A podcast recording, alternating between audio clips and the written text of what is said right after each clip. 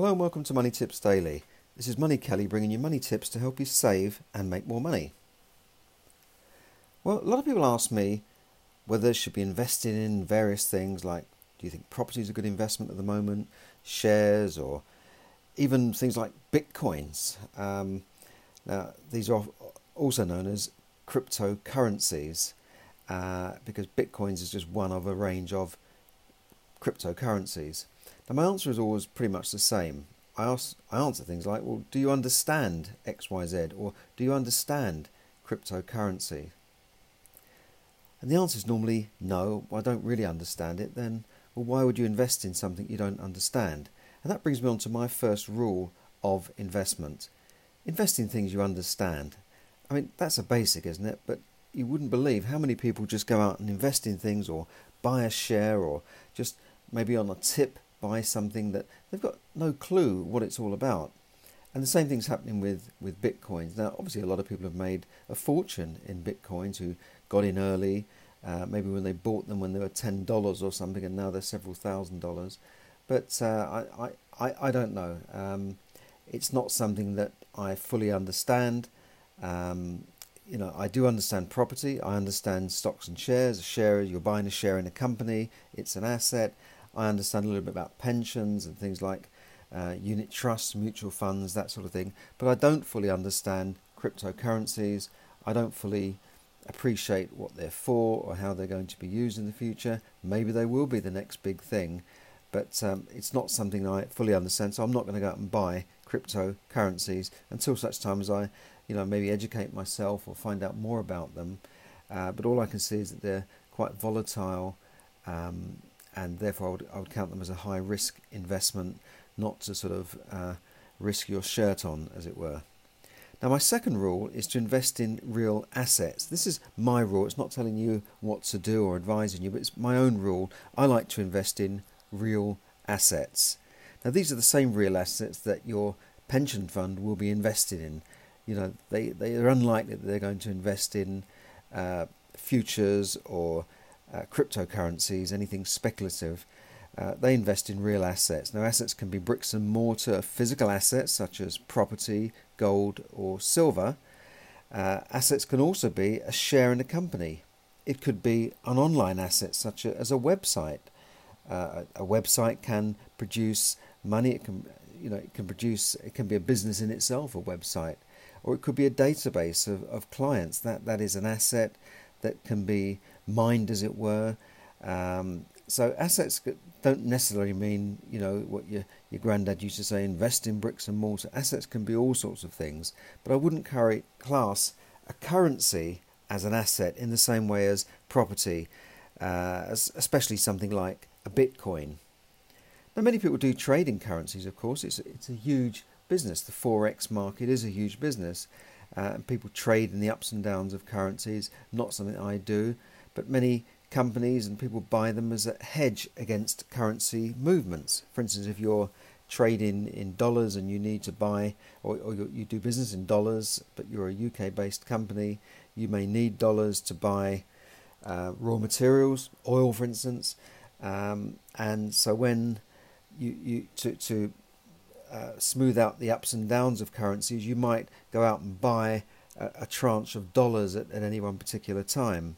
Now, I've also bought currencies sometimes, such as the dollar, when, when they're cheap. I know that when the pound is 180, 190, uh, or two pounds against the dollar, that's always a good time to buy a few hundred or a thousand dollars, just as a holiday thing, really, uh, because I, I, I know that they tend to peak at that period uh, and now I think it's it's uh, it, it's quite low at the moment. But um, I, I, did buy dollars when they're up in, in the high ranges, but not you know not fortunes. I mean, I'm not George Soros or something, you know, uh, trying to break the pound. Um, but I do buy them just just just as a holiday thing for fun. I'll also buy euros from time to time because I know I'm going to need them at some stage. Uh, but that's as far as I don't consider you know, buying a currency as an asset as such. It's just a vehicle, isn't it, really? But a lot of people do trade in currencies. But assets such as property and shares in trade, these are shares in traded companies. They're not shares that you know, your, your friend might start up a company and, and sell you a few shares. These are shares in traded listed companies that you can see on the stock market. Now they would usually offer an income, or in, in for shares they would offer a dividend. Uh, property would offer rental income. Shares they call them dividends. So for every share they would uh, give so much per year as a dividend. So if you buy a share for ten pounds, you, you might get a fifty pence dis- dividend every year. Uh, it, it, can vary each year, but you know large blue chip companies uh, will, give a regular dividend every year, regardless of profits. They will always offer their investors a dividend. Investors are in the main institutional investors, large funds and pension funds and that sort of thing. So they they will offer a, a dividend, and you will get uh, the opportunity for capital growth in the long term. So if you if you look at major shares or the stock market as a whole, and you look back 10 years, 20 years, they would have tended to have gone up in, in value over that period. Um, most of the companies, anyway. I mean, obviously, there are companies that um, can, you know, go off the radar from time to time and go down, depending on, you know, how they're run and the type of business they're in. Um, and I'm thinking of companies that you, you would see on the high street many years ago, you know, Blockbuster and um, Tower Records and you know Virgin stores. You know you, you see you saw them everywhere. Now they're not there anymore. Uh, but other shares have lasted through the long term, and um, you know I'm not suggesting any particular market you should invest in, but you need to understand them before you do. Um, now other assets, the so some assets will give you an income or dividend. Other assets such as gold or silver held in, in their natural state, like if you buy gold coins or gold bars, generally they don't offer an income as such. You know, they sit there and they might be a hedge against inflation. You might want to invest in a bit of gold because generally gold will go up in value if the stock market is falling or if there's any financial crisis. Gold and silver will go up in value. Silver is used in uh, in, in, industrial form as well, so there is there is a, a, a, value there, and you can see the value of, of gold. There's a price for, for the trading of, of gold and silver. So these are regulated um, types of investments where you know you, you, can see the price. It's not some you know cowboy land thing where you just buy something and you, you don't know the price of it. You, you can't really sell it very quickly. Usually gold, silver, shares, property. You you can generally sell it. But my personal favour is property. Um, first, because it's, an, it's a tangible asset. I can see it. I can touch it. You know, it's there. I, I understand it. You know, I can also borrow money or what you might call using leverage to, to buy an investment property. You know, if you want to buy a property for, I don't know, £200,000, I can generally go out and find a bank that would lend me at least £150,000 uh, to buy that property. So I only need £50,000 of my own money, or it could be somebody else's money on a joint venture, to, to buy a £200,000 property and in the past, the rent that I would get from that property would pay the mortgage and give an income on top. So your income on top is really like, um, you know, a perpetual return on your money, because the mortgage is going to be paid off over the years by the tenants. You know, you've managed to buy the property with very little of your own money, and uh, you know that property in general over the last thousand years has gone up in value. Land, property, you know, they don't make much more of it nowadays.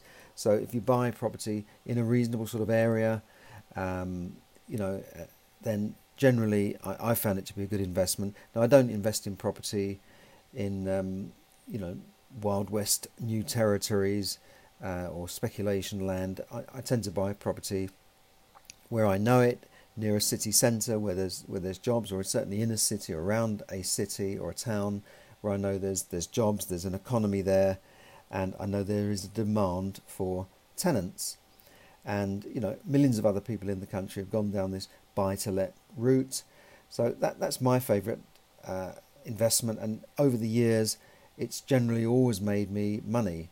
You know, it might not have always gone up in value every year, but the rent's there because I buy the right stuff that has a demand for tenants. And tenants need this service. You're providing a service.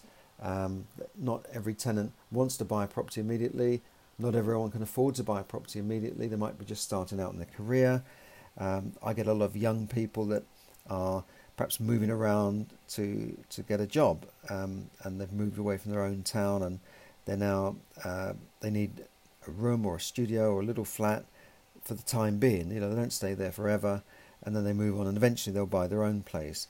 But that that's been uh, great, and over the years I've enjoyed rental income as well as capital growth, although there's no guarantee of either in the future. But by using uh, leverage and being able to borrow money, I've been able to buy properties using none of my own cash. I've been able to borrow the whole lot to buy a property, and you know within two three years, I've been able to pay off parts of the loan. Um, I, am still making income on that through none of my own cash, so it's perpetual return. You might say, what return are you getting on your money? What yield am I getting? Well, that's that's difficult to, to work out because I haven't put any money in. So any rental income I'm getting is, is above and beyond any kind of yield.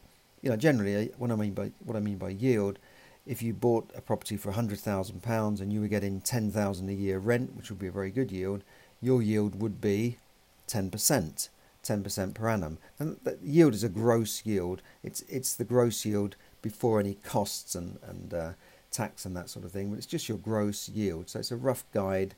Um, at the moment in the UK, a lot of uh, ex- more expensive properties because they've gone up in value a lot near near town centres. You know, there's very small yields. It's below five percent. But if you go to other parts of the country, you might get a higher yield. You might get 8 10%, but perhaps not such good growth.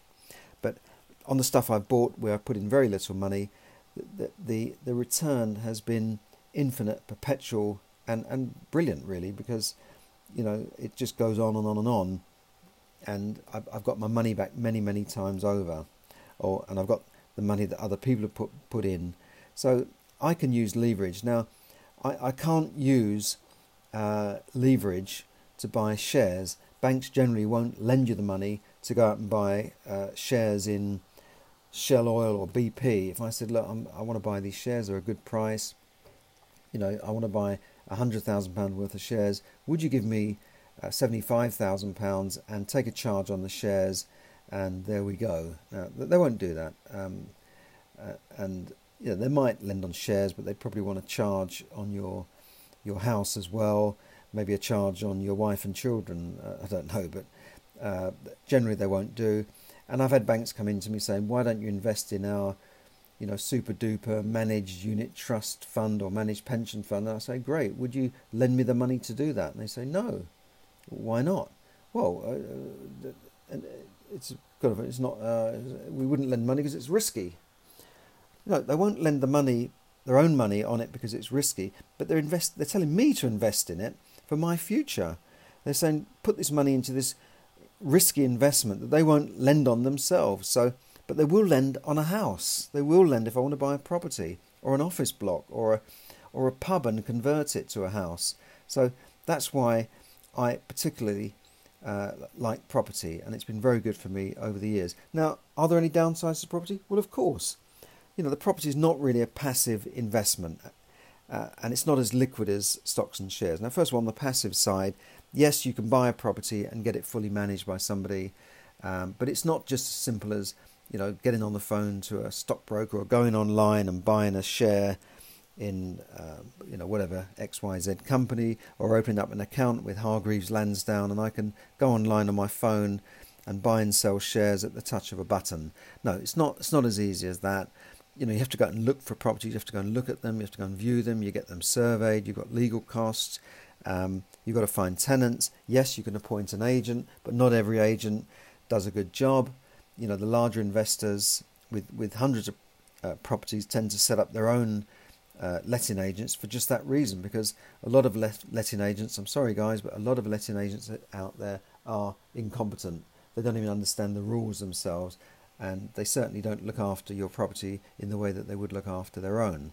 However, there are a few good letting agents. If you find a good one, a good managing letting agent, then hang on to them. They're worth their weight in gold, just like a, a good plumber is worth their weight in gold. Uh, so you know, even where I've got properties managed at the moment, I still get a call at the weekend. I had a call over Easter weekend saying uh, the property, uh, the tenant in the property said that the boiler's broken down and I'm away in India, so I can't do anything about it. What can you do? I said, Well, I, it's Easter Saturday. What can I do on Easter Saturday?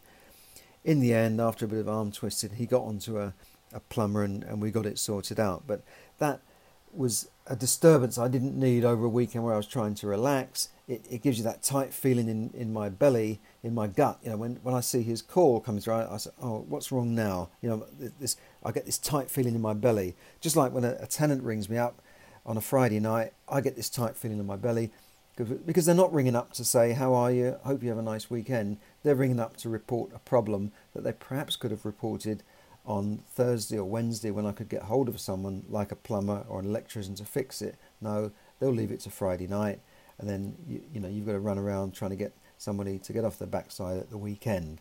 And generally, British tradesmen will not do that. Tradespeople, you know, they're playing golf at the weekend or they're with their family so it's difficult. So property's not, by I don't find it a passive uh, investment. Many people do though. Many people, you know, buy properties up north almost on the phone and just leave it to somebody else. Uh, but you know, you've got to keep an eye on things. You've got to, you know, uh, ch- check that they're they're not um, fiddling you and not overcharging you. Uh, I remember one uh, years ago getting a bill from from a, a managing agent. Uh, they'd done some repairs on the property, and I think it was a few hundred pounds worth of repairs, and uh, they they said, well, we'll get our guy to do it. So got got the repair done, and then they sent me an invoice, and I looked at the invoice. You know, I think it was about three hundred pounds, and then there was another page in in the envelope, and I, I looked at the second page. There was another invoice in there, but this was an invoice from the plumber to the agent, and that was for only two hundred pounds. I, I think it was around about that figure. So they'd got they'd paid a couple of hundred pounds to get the job done and just added on an arbitrary figure of a hundred pounds without telling me. But the idiot who who processed it put two invoices in and sent me both invoices. You know, needless to say, I don't use that company anymore. But so you've got to keep an eye. So I don't find it a purely passive investment. The other thing, it's not as liquid as stocks and shares. Um, you know, with a share on, on a proper listed company, or a unit trust, you can sell them immediately. Um, now, in some cases, you need to sell them fast if the market is going down. But in general, you know, you can get on the phone. I can put on my phone here. I can put in a sale uh, request for a share um, during working hours when the stock market is open. I can sell that share immediately. Um, you know, with a property, you can't do that. You know, it, it's you might be able to sell a property quickly, but you know, there's legals involved, there's surveys, there's you know months sometimes of um, you know uh, hassle going on with chains and people are trying to sell before they can buy your property. Yes, you can go to an auction and sell, you know, on the, the tap of a hammer, but you're not guaranteed to sell, and you may get a much lower price than you would sell in through an estate agent on the open market. So that's the couple of downsides on property. Um, a lot of people don't want the hassle of dealing with tenants and, and dealing with property. They would just rather put the money in something and then go go around the world cruising or whatever. But um, I'm prepared to take that bit of extra hassle because you know I think property has been a brilliant investment for me. Now I don't know what's going to happen to properties in the next few years. Uh, the government have uh, started making things difficult for, for buy-to-let landlords, and a report last week by the National Landlords Association said that many landlords are thinking about selling uh, to reduce debts because the government are reducing the tax benefits associated with borrowing money for for private uh, investors borrowing in their own name. Uh, they've also taken away wear and tear allowance, but I don't know. We'll have to see how things pan out. Uh, properties, like anything else, it's subject to supply and demand. So if there's no demand for tenants, you know you could be stuck with it. It could be empty. So there, there are there are risks associated with properties, but I control those risks, and, and that's why I like it. My third rule of investment is just to, to assess the risks and potential rewards of any investment, you know, whether it's a share, a property, whatever, and then you make an informed decision. Now, if you can't do that, don't just jump into it. You know, if you don't really understand it, you can't control, you don't, you can't control the risks of it, um, and you know, why why invest in it? You know, um, and it, and if it's not an asset in particular, then it's not really an investment. You know, gambling is is not an investment. You know, buying a lottery ticket or you know investing uh, your money into something speculative like a spin of a wheel is not an investment. That's not an asset. So just think about that. Um, you can go into things in more detail in books. You know, you can read Warren Buffett's book, and Warren Buffett said that actually your greatest asset and your greatest investment is the investment you make in yourself. And he said this many times. You know, a young person leaving university has enormous earning potentials. They could earn millions over the next, you know, 30 or 40 years. So it's important that you invest in yourself. And I see too many kids nowadays leaving school with, with few qualifications. Uh, you know, kids brought up in the UK um, from, you know, native British parents who uh, have been brought up on English that don't speak any other language, and yet they can't really master their own language. They couldn't get a, a GCSE or an A level in English because they don't really fully appreciate. And that's English, let alone maths and the other essential skills. So I see too many kids uh, not coming into the workplace with the skills they need, and they're not equipped with the skills they need to make it in the real workplace. Then they have to start learning from scratch. Now, there are apprenticeships they can do and that sort of thing. So I would urge anybody to invest in themselves rather than sort of sitting around saying, well, there's no opportunity, there's nothing for me, I can't get a job. You know, go out and invest in yourself, improve yourself.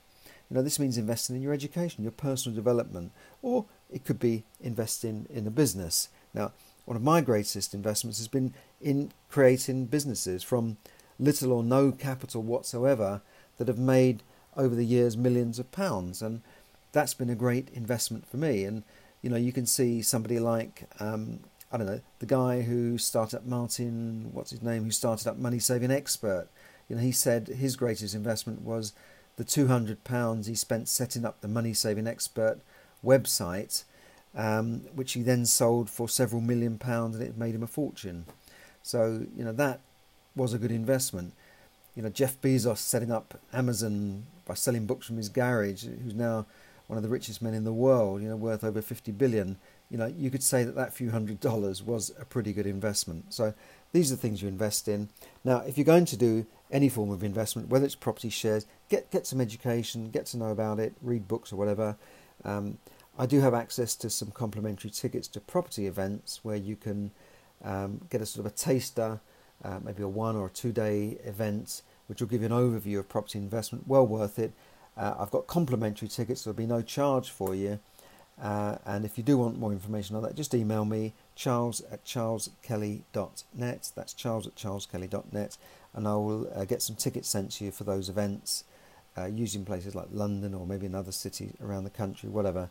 But uh, I've been on these ones and they're, they're well worth it because no matter how much you think you know, you don't know what you don't know. And you know you can always learn something on these events. So that's all for now. Hope you have a great weekend. I'll be with you in, in a day or so to give you the weekly roundup on uh, the financial news that's going on in the country and in the world this week. That's all for now. Have a great evening.